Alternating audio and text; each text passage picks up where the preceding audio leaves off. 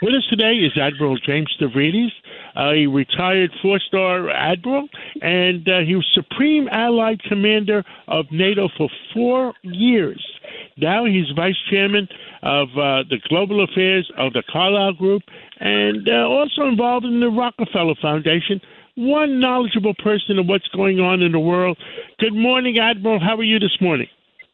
Doing great, John. Tell us, uh, uh, there's so many things going on uh, in the world. Where would you like to start this morning?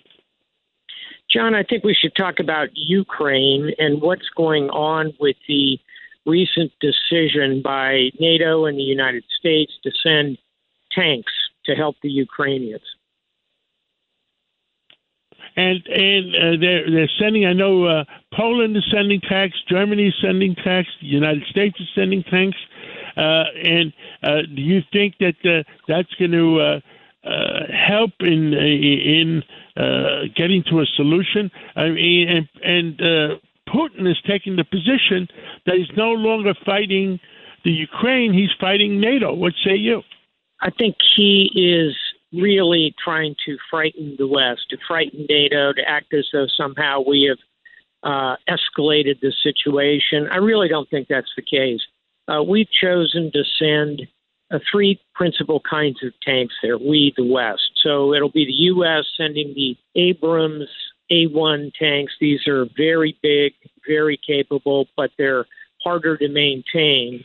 Perhaps more importantly, the Germans and the Poles and the Latvians, Lithuanians, and Estonians are all going to send Leopard 2 tanks. These are made by Germany. They're almost as capable as those Abrams U.S. tanks, but there'll be a pretty good group of those. And then finally, the British are sending what are called Challenger tanks. So, John, when you put these three types of tanks together and you bring them in real numbers into Ukraine, and I would estimate there'll be at least 100, maybe as many as 200 by mid spring, call it the end of March, um, that creates real problems for Putin. And I'll tell you why. It's because Putin has his forces stretched out along a very long front, probably 400, 600 miles, that runs from Russia itself in the north all the way down along the line of the Black Sea to Crimea. And Putin has those forces completely stretched out. So, John, with these tanks, the Ukrainians can mask that armor and use it to punch through the Russian lines, separate them, peel them apart, break their logistics chain. It'll really reduce the ability of Russia to continue what it wants to do, which is to ramp up offensive operations. So, this is a very pivotal moment in the land war in Ukraine. And I think it's a bad day in the Kremlin when he sees the tanks themselves, and, and I'll close on this, John, but it's also a bad day in the Kremlin because he sees the unity of the West. Um, this started as a kind of an active conversation back and forth, U.S., Germany, Germans saying, well, maybe we will, maybe we won't. Ultimately, though, um, all of the nations of NATO have pulled together and are sending these tanks. So it's a strong political and diplomatic signal. And as I said earlier, it's a very important military step for the alliance. Now, we talk about the NATO alliance is very strong right now. We're, we're very united. What is the the theoretical uh, Russian, Chinese, uh, and any other countries alliance? How are they doing on their end? At this moment, John, I would say the real alliance to watch is Russia and Iran.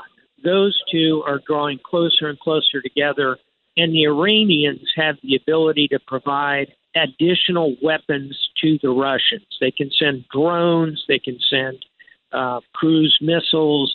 The Iranians have a lot of capability. They've become very, very close to uh, Putin. In terms of Russia, China, I think China is ambivalent about Russia's actions in Ukraine. I don't think China is going to provide material aid of a significant nature to Russia, but certainly Iran will. And the other uh, nation to watch in this context is North Korea. North Korea is committed to sending artillery rounds. They've even talked about sending troops to uh, support the Russians. So I think it's really a triangle of pariah nations, being Russia, Iran, and North Korea. China is biding their time. They're watching from the sidelines. Uh, it's the other three that are drawing closer together and uh, will continue to prosecute this war in Ukraine.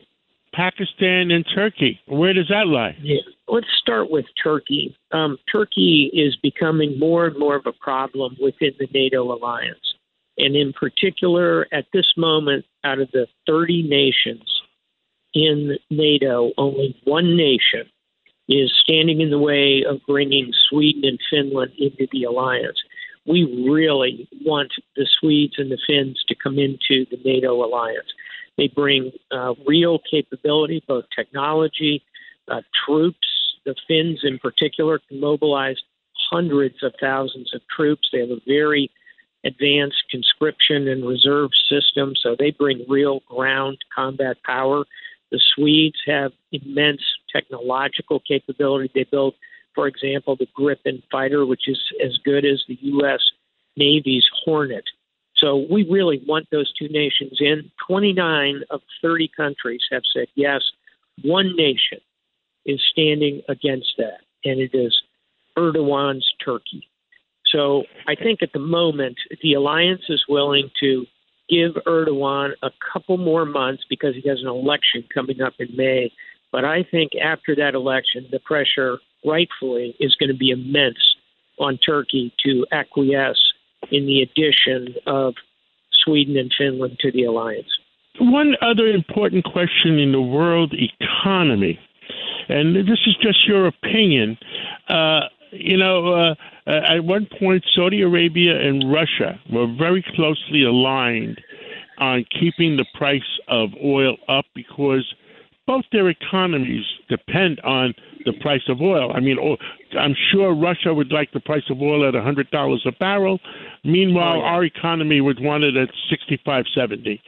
Uh, is there any real alliance between Saudi Arabia and uh, uh, and Russia? The Saudis and the Russians do, in fact, uh, participate um, with the price setting of oil, and you're correct. Both very much want high oil prices. For the United States, it's a two edged sword. Um, I think your estimate is about right. We want moderately high prices because we are, of course, uh, a net uh, energy exporter uh, ourselves. But on the other hand, we have a you know a vast global economy that runs better when oil prices are in the sixty to seventy dollar range. Um, I think for the moment, I would look for oil prices to uh, stay kind of between those two bands. And the reason is um, the global recession starting to look like it may not be as bad as many forecasters thought it was going to be. Uh, we'll see. We've seen some promising early results on the U.S. economy. China's economy is starting to pick up as they uh, remove themselves from this uh, ridiculous zero COVID policy they followed for a couple of years. So there's some green shoots in the overall sense of a coming global recession. If if the economy can land softly, I think that oil prices will probably stay in the mid range, somewhere between, say, 70 and 90. That's not a bad place uh, from a global oil perspective. Thank you for your opinion. I mean, uh, my opinion was if we can get it closer to 65, 70, then inflation would go away by itself and the Fed would not have to raise uh, interest rates. That's a, a, valid view, John, and let's hope um, it turns in that direction. Uh, overall, I, I, think we are seeing inflation start to look slow, uh, particularly here in the United States. But let's face it, I don't envy the Fed the job of trying to bring down inflation, but having only the blunt instrument of interest rates to apply to the problem it's really tough. It's it's like trying to uh, carve a diamond with a sledgehammer. And it's gonna it's gonna take some back and forth before we land where we need to. Admiral uh, Stavridis, thank you so much for what you've done for our country and continue to speak out for our country. And we'll catch up with you again real soon. See you down in Florida, John. Have a great weekend. You too. Take care.